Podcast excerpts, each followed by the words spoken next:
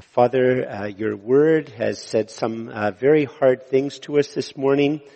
Things, Father, which are not the way that Canadians talk or think.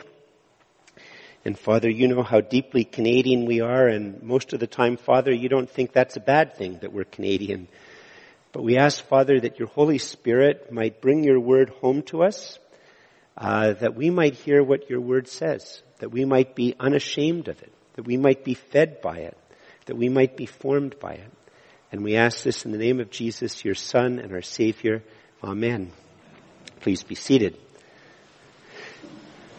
So, if you don't have Bibles, there's maybe one left up there. I don't know if there's some left over there. I don't know how many of you noticed it with Laurier when he was reading, but twice the Bible said something very shocking and un-Canadian. It said that somebody should be accursed. I don't know if you picked that up. If you have it in your Bibles, I'll just make sure you heard it. Some of you probably did. It's one of the starkest, I don't know what the right word is. It's a bit of a shocking thing for Canadian ears to hear something like this said. Right? Look at verse 8 and 9. But even if chapter 1 of Galatians, but even if we or an angel from heaven should preach to you a gospel contrary to the one we preach to you, let him be accursed. And that's pretty stark. And then, to make sure that we get it, he says it a second time. As we have said before, so now I say again, if anyone is preaching to you a gospel contrary to the one you received, let him be accursed.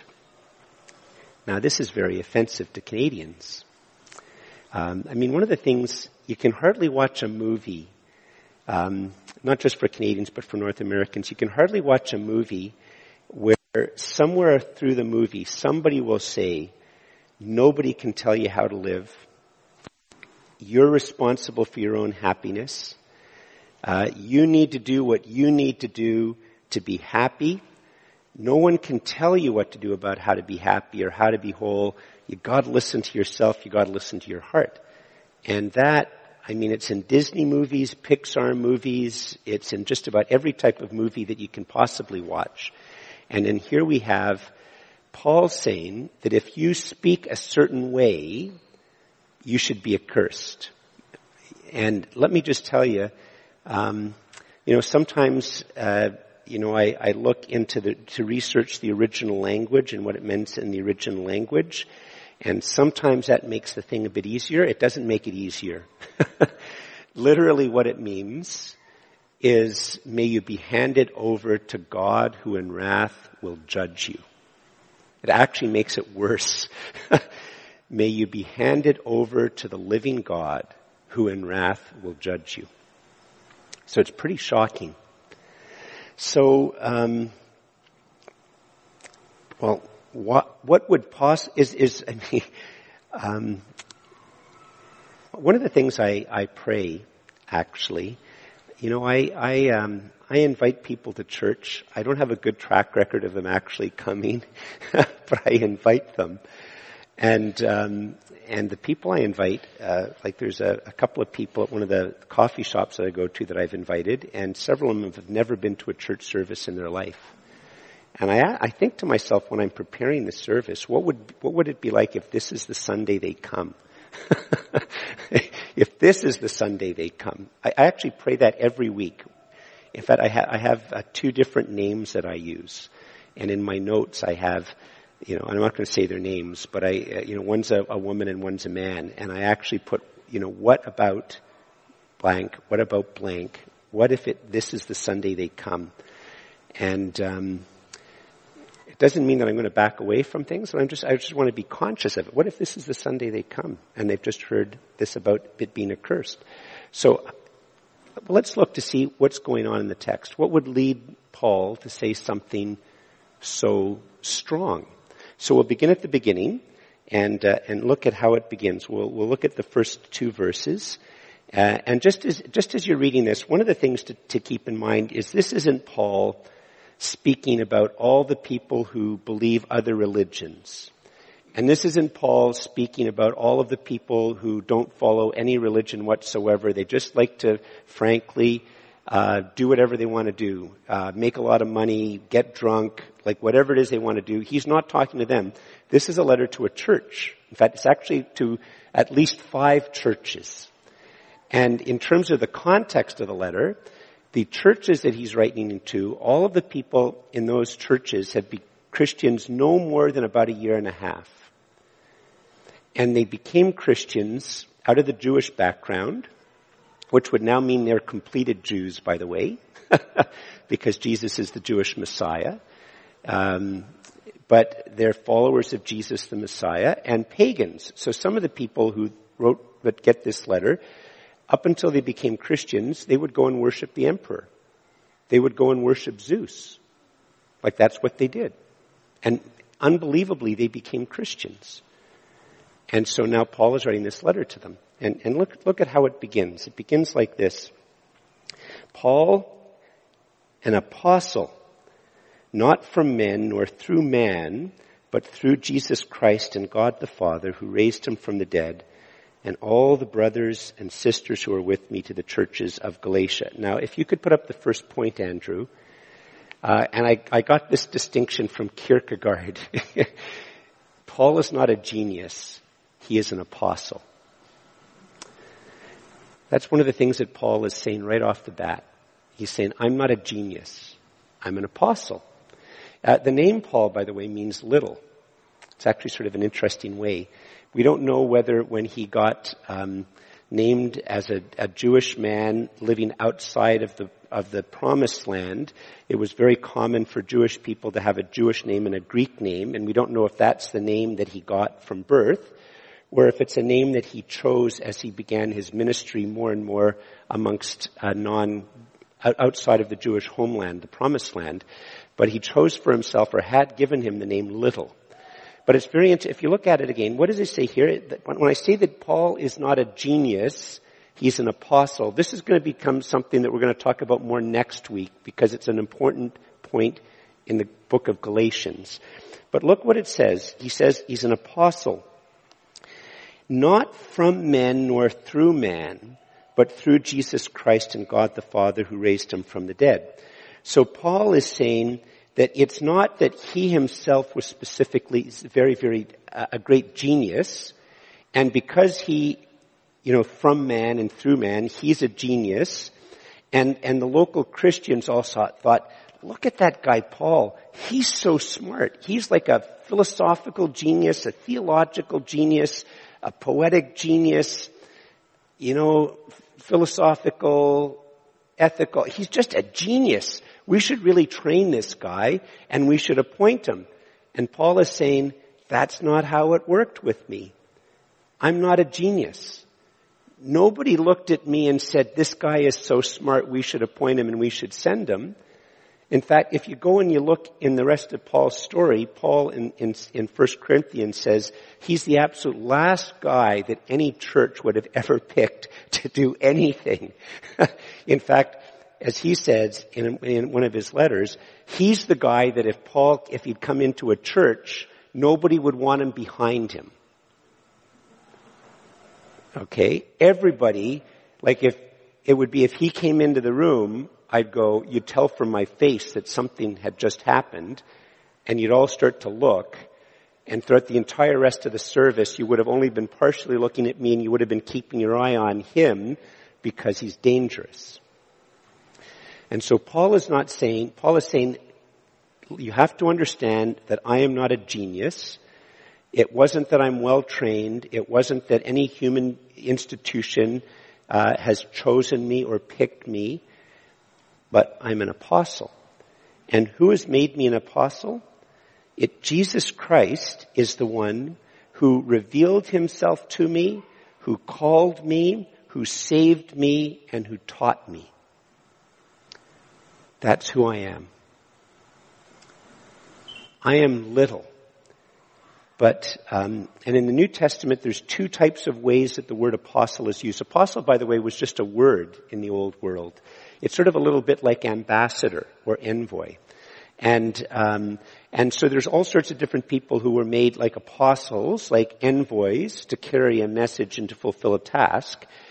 But the New Testament makes clear that there were 12 apostles specifically chosen by Jesus and specifically given the role of making sure that his teaching would be correctly disseminated and understood. And Paul is saying, I'm one of those 12. I was taught by Jesus. I was saved by Jesus. Jesus revealed himself to me.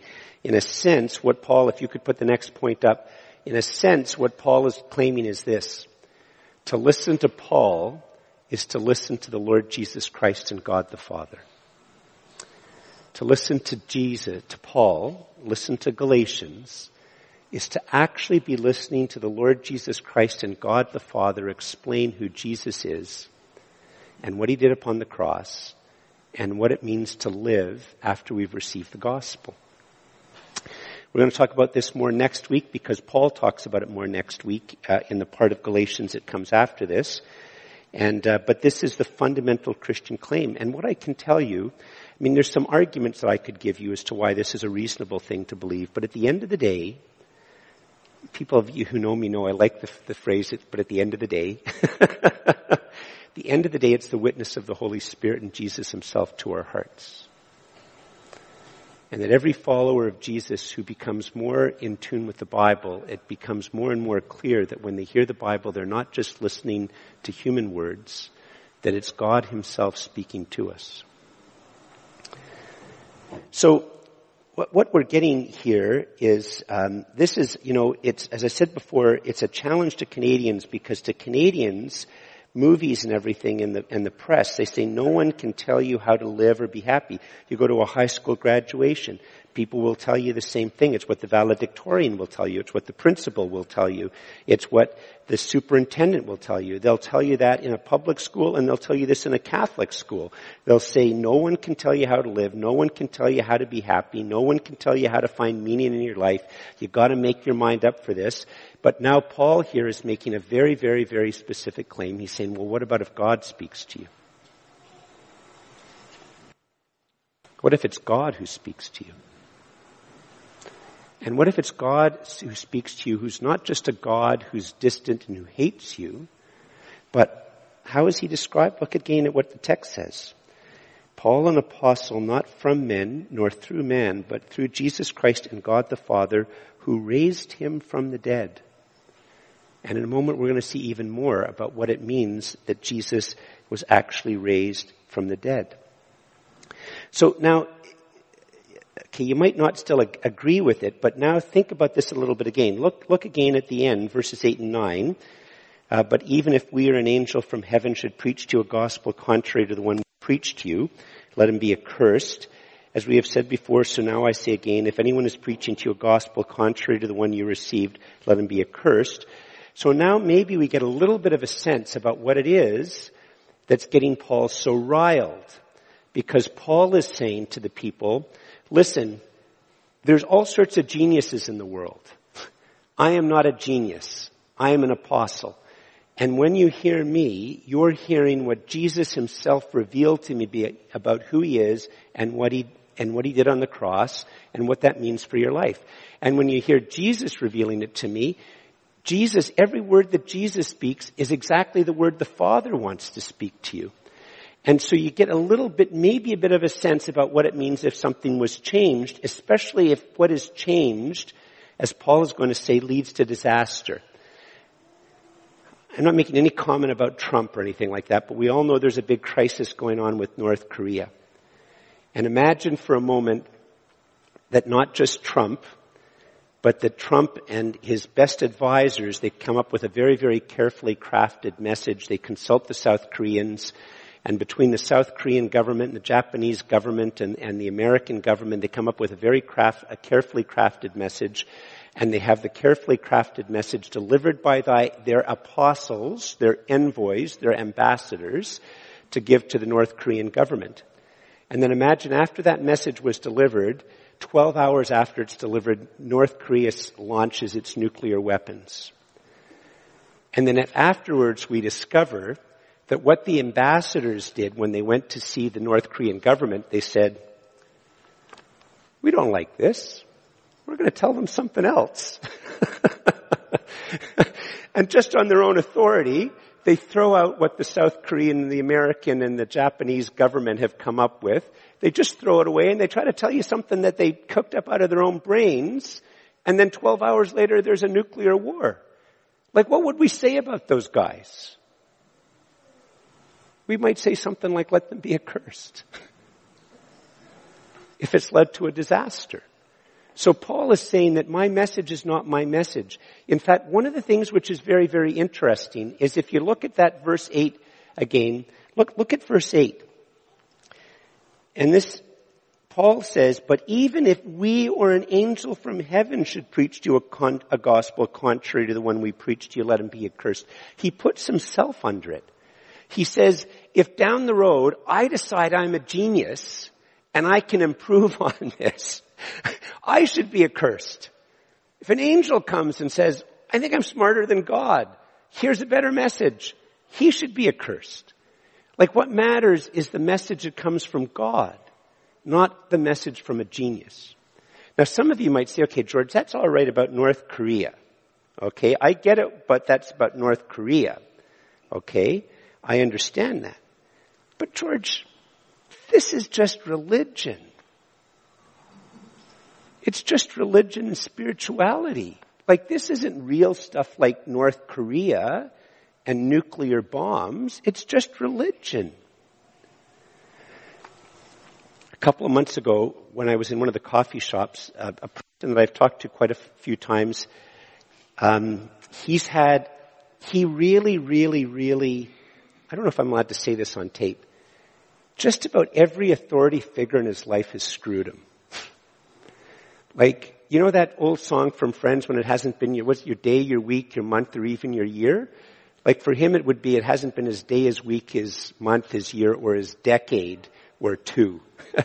Like, he has just been failed by his dad, he's been failed by his mom, he's been failed by bosses, and I know I'm only hearing his side of it, and I know that when I'm only hearing his side of it, you have to be careful to hear the other side of it, but he also worked in this particular one, and I saw how he was really treated very, very unjustly by the supervisor, by the manager.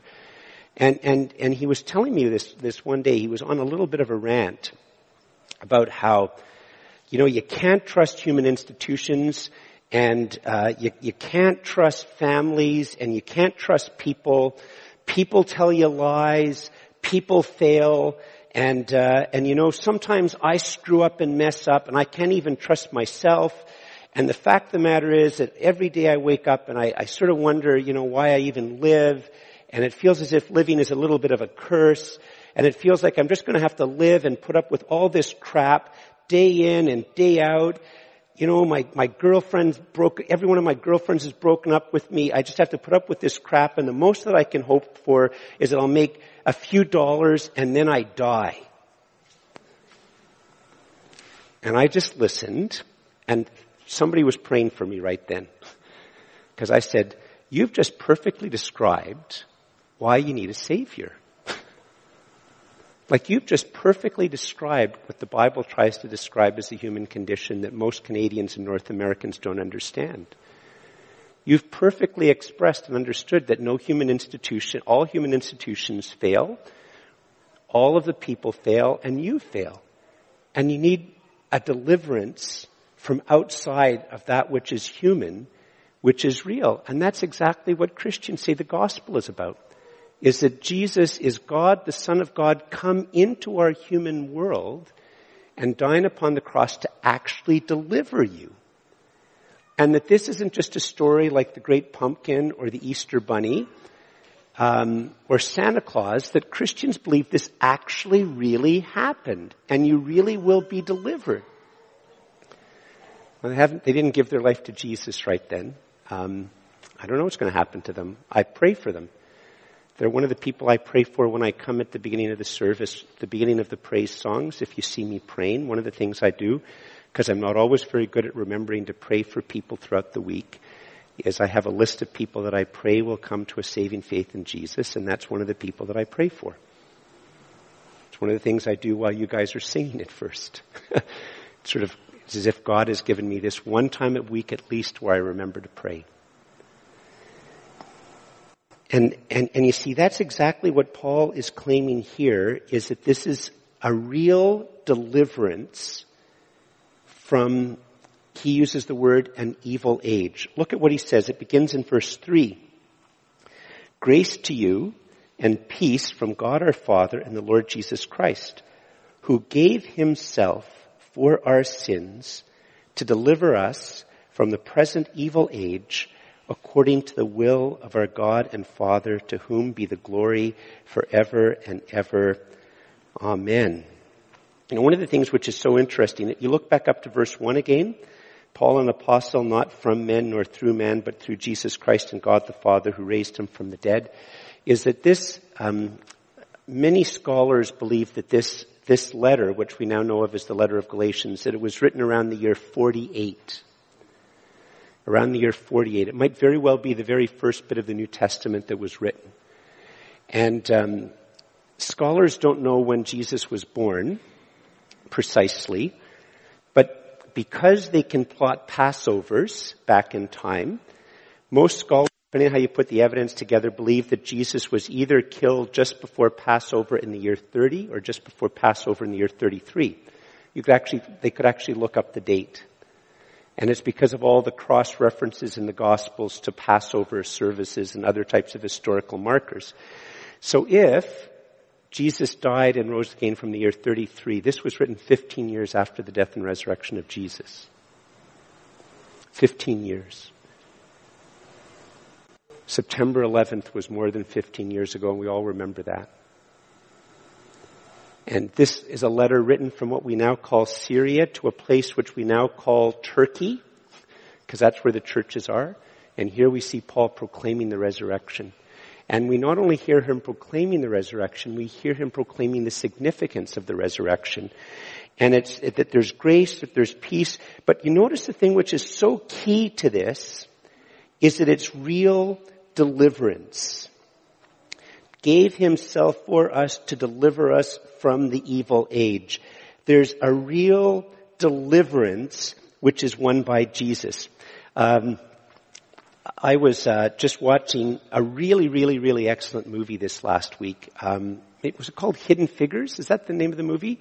About the woman who did all the calculations for the space thing. And you notice that the very, very first manned flight, not in orbit, but the first guy they're actually able to put at the end of a, you know, it's really amazing you think about it. Let's stick a human being at the end of an unbelievably big rocket and fire him up in the air and see if they can survive alive. And anyway, you know, it's a good thing that it's a young guy or a young, in this case it was guys, but a young guy or a young gal. I think only they would think, yeah, let's go to the end of a rocket and just go way up. Anyway, it crashes right into the ocean and it's sinking. And they have to send the helicopter out, and they have to get somebody who is connected to the helicopter and jumps into the water to get the guy out because it's sinking. The capsule is sinking. So you see, this is a very powerful image of what Jesus is doing. It isn't that the helicopter shows up. And I mean, you have to go back in time, but it's like a modern helicopter back in time and has a big screen and it says, here's a picture of Jesus swimming. So just quickly while you're drowning, watch this video and learn how to swim like Jesus. Well, that's ridiculous. The guy would drown. Like, what help is it to show somebody who's in the water drowning, here's how Jesus swims. Okay, just don't die yet. Just watch the video and you can learn how to swim like Jesus. It's completely ridiculous. Really, all religion and spirituality is just a version of that. Okay, your life sucks. You're screwed. You're gonna die. Watch Buddha do it, you know, watch this guy do it, watch this person do it. But what does Jesus do? He's the guy in the end of the harness who gets into the water and gets even deeper than the guy so he can grab the guy and get the guy and actually deliver him. And that's what the Bible text is saying.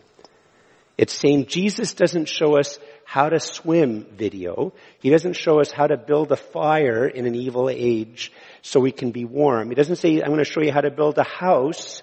He delivers. Look again at verse 3. Grace to you and peace from God our Father and the Lord Jesus Christ, who gave himself for our sins to deliver us from the present evil age. according to the will of our God and Father, to whom be the glory forever and ever. Amen.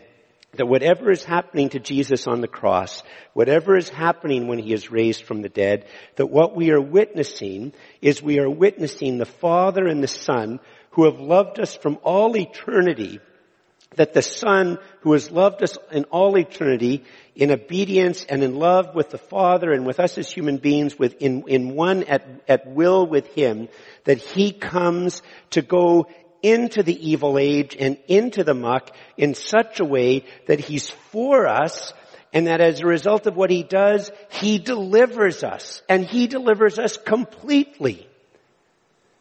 In fact, if you go back and look at other parts, Paul is going to develop the idea that, it would really be as if I've taken on water and I'm drowning, and I'm maybe even my heart is stopped and I'm not even breathing and I'm in the water and there's nothing at all that I can do. I can't signal for help. I can't hold on to the helper.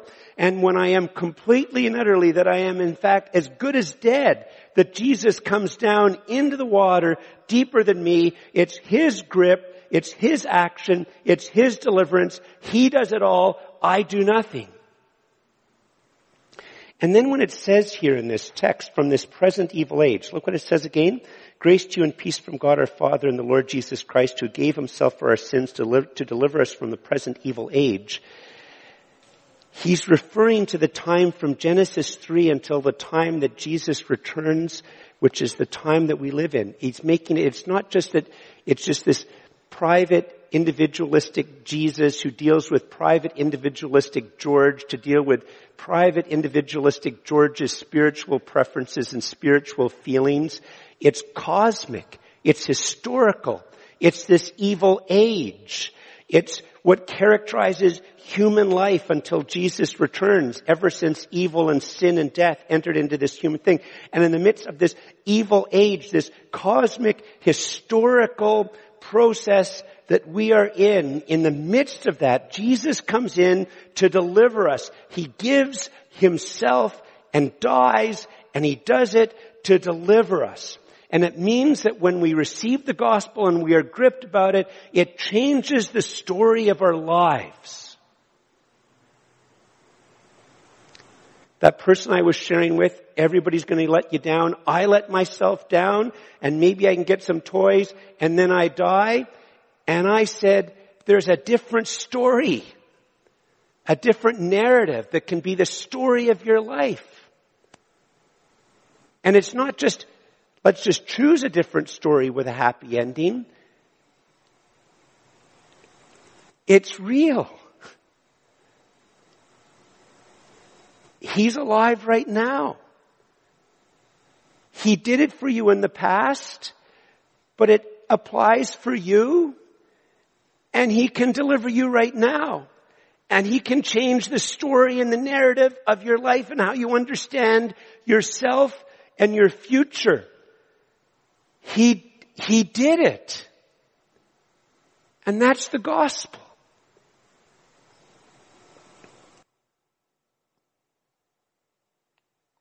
But some of you might say, George, okay, that's really something.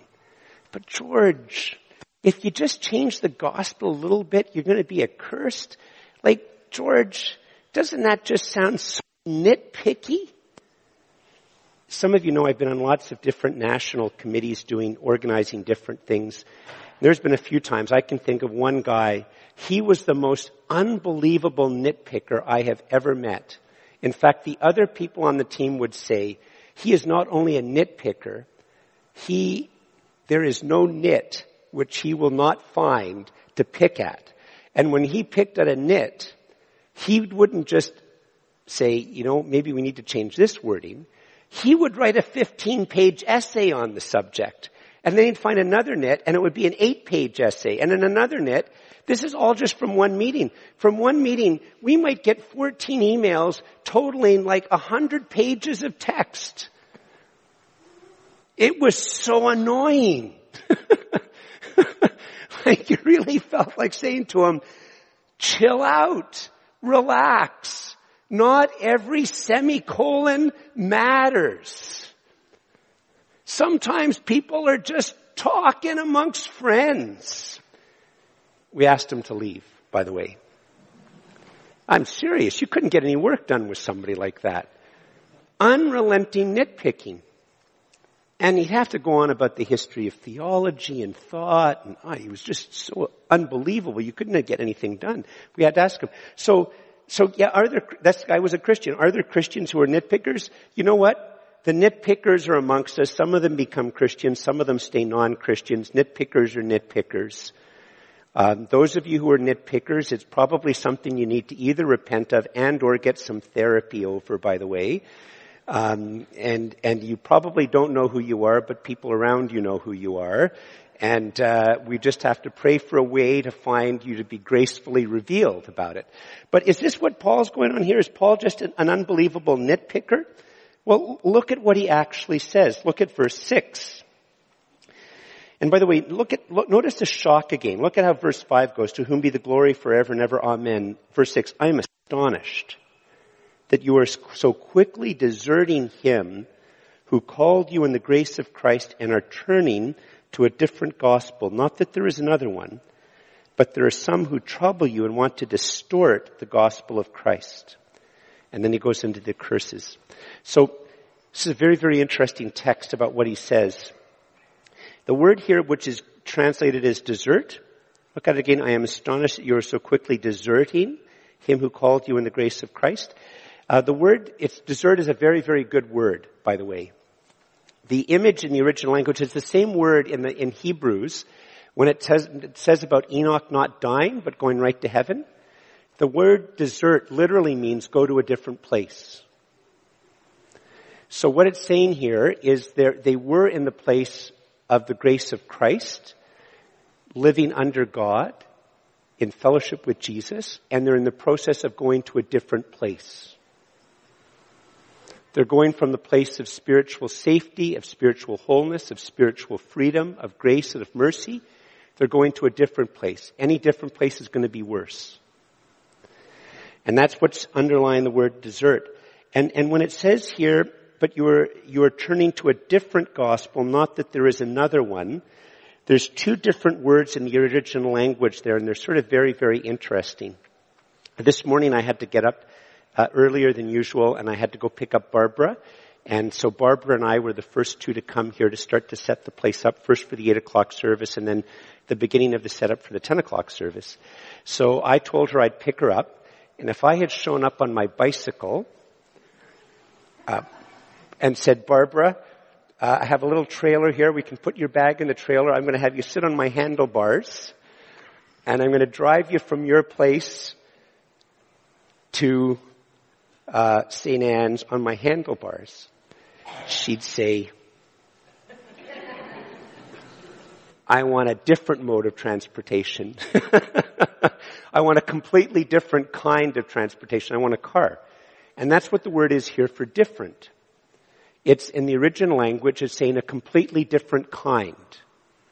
Okay? Completely different kind. It's different from being carried in my nice comfortable car with leather seats, or handlebars on my bicycle. That different. And so when it says you are turning to a different gospel, it's saying that it sounds like it's a gospel, you think it's a gospel, but it's of a completely different kind. And the word another emphasizes it, because the word another, which is in the original language, would be if after the service we go out for coffee and one of you say to me, George, would you like another cup of coffee? In other words, would you like something of the exact same, you want some more of the exact same thing? And that in the original language, that's the distinction which is being made. It's saying what you're hearing is a gospel that's of a completely different kind. There is no other similar gospel, which is just another gospel, just like you can have another cup of coffee. And this is where it's not just nitpicking. Look further down, verse 7. Not that there is another one, but there are some who trouble you and want to distort the gospel of Christ. Remember, it says gospel of Christ. It's emphasizing that this is not only the gospel about Christ, it's the gospel which Jesus is communicating. And the word distort in the original language is very interesting. Distort's a very good word. But here's the image behind it in the original language. The image behind it in the original language is taking something that belongs at the back and putting it at the front, and then taking that which belongs at the front and putting it at the back. I don't know much about carts and horses, but what I know is if you want the cart and the horse to move together properly, you put the horse at the front, the cart at the back. That if you put the horse at the back of the cart and the cart at the front of the horse, nothing good's going to happen. But if you put the horse at the front and the cart at the back and you high it up, then maybe the cart's going to move. In other words, the word for distort is to reverse. And so, Andrew, if you could put up the next point. What Paul is saying, to reverse the gospel is to remove the gospel, leaving only worthless rules. To reverse the gospel is to remove the gospel, leaving only worthless rules. You see, because here's what happens. If you want to, for many people, the Anglican way is a religion. And what that means is this. You get baptized, and then you go to church, and you learn the prayer book service, and you learn the creed, and you learn the catechism. And then you get confirmed, and then you never go to church again. No, sorry, that's not what it actually is supposed to say. And then you just, and then you get confirmed, and then you live the Ten Commandments, and you support your church, and you be a good person, and you say your prayers, and you be a nice person, and you follow all these rules, and you learn the right things. And if you do this, then on the day of judgment, God will be good to you. You do all these things, and then if you do all these things, God will be good to you. And when Roman Catholicism is turned into a religion, it's the same type of thing. You get baptized, and then you get confirmed, and you go to confession, at least appropriately. You do your days of solemn obligation. You make sure you go to Mass on these days of solemn obligation, and you be a good person, you be a nice person, and you support your church. And then at the end of the day, God will be sort of good to you. Or, maybe religion is going to be like, you make sure you keep Ramadan, and you make sure you make your pilgrimage to Mecca, and you give your alms to the poor, and you say your prayers during the right of the day, and at the end of it, God will probably show favor to you. And all religion and all spirituality is always of the exact same force. You have these rules that you follow, and then at the end of the day, if you follow all of these rules, then God might, He probably will be, because we're pretty confident of this, that if you follow our advice and our rules, at the end of it, God will accept you. And the Bible says that, in a sense, the gospel is a reversal of all religion. Because in the gospel, I am lying in the water. I have taken water into my lungs. I'm no longer breathing, and maybe my heart has stopped, and I cannot signal for help, and I can do nothing to save myself. And Jesus is the one who, out of courage and love and bravery, jumps into the water, grabs my lifeless body, pumps my chest to give me CPR, puts his breath in me to make me alive, and carries me for safety. And after I have been delivered, then I figure out how to live, in light of the fact that he has delivered me and made me alive. The gospel is the complete reversal of all religion and spirituality. And what the false teachers are doing is trying to turn the gospel back into religion or spirituality. You got to vote for Trump and be a good person and have the correct political views, and God will like you. You got to not like Trump. You got to be progressive. You got to believe in global warming. You got to believe in this, and then you have to be in favor of abortion. You have to be in favor of complementarianism. You have to be in favor of science. You have to do this. You have to follow these rules. And if you do these rules plus the gospel, then God will. The Bible is saying if you add anything to it, then what you're in a sense doing is creating once again a system whereby if you follow the rules, God will accept you. You've reversed the gospel. And to reverse the gospel means the gospel's gone. All that you have left are worthless rules.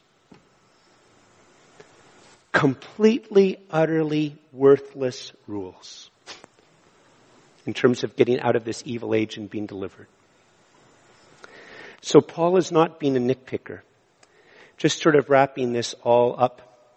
If you could put up the next point. Paul does not want the church to be anxious and fearful.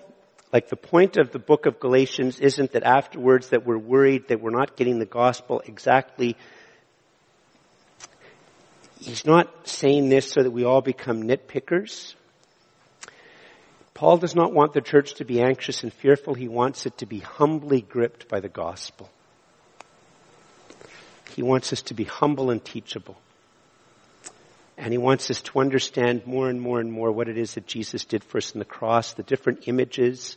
He's going to later on, he's given us an image of deliverance. Later on, he's going to give us images of being rescued from fearful slavery.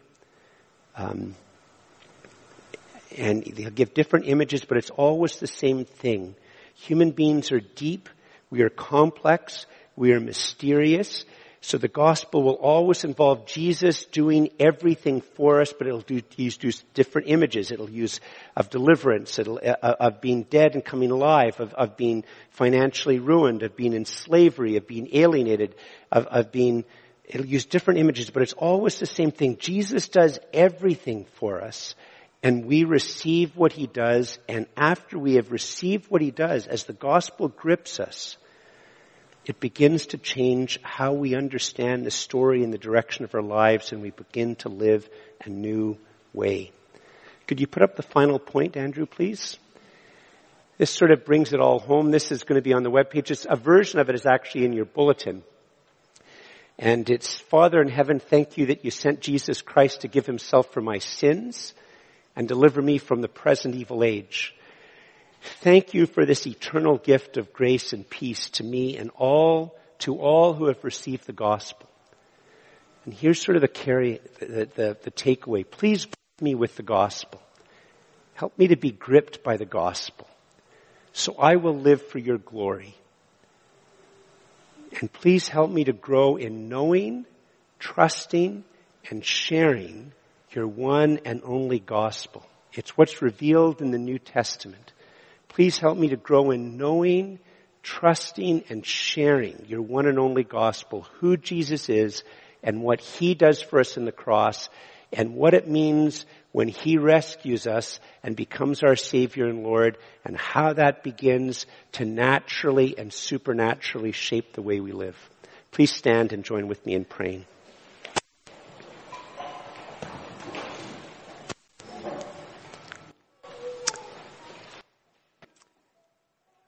Let us pray. Father in heaven, thank you that you sent Jesus Christ to give himself for my sins and deliver me from the present evil age. Thank you for this eternal gift of grace and peace to me and to all who have received the gospel. Please grip me with the gospel, so I will live for your glory. Please help me to grow in knowing, trusting, and sharing your one and only gospel. In Jesus' name, amen. Father, we ask that you make us disciples of Jesus, gripped by the gospel, who are learning to live for your glory. And deliver us from all aspects of nitpicking. But Father, grant us an ever deeper clarity about what it is, who Jesus is, what he did for us on the cross, and how that great gospel message might be the ground on which we stand. It might be the air we breathe and the food we eat, so that it shapes us. It prods us and pulls us and forms us into living a new story that culminates with us being with you in the new heaven and the new earth for all eternity. Father, this we ask in Jesus' name. Amen.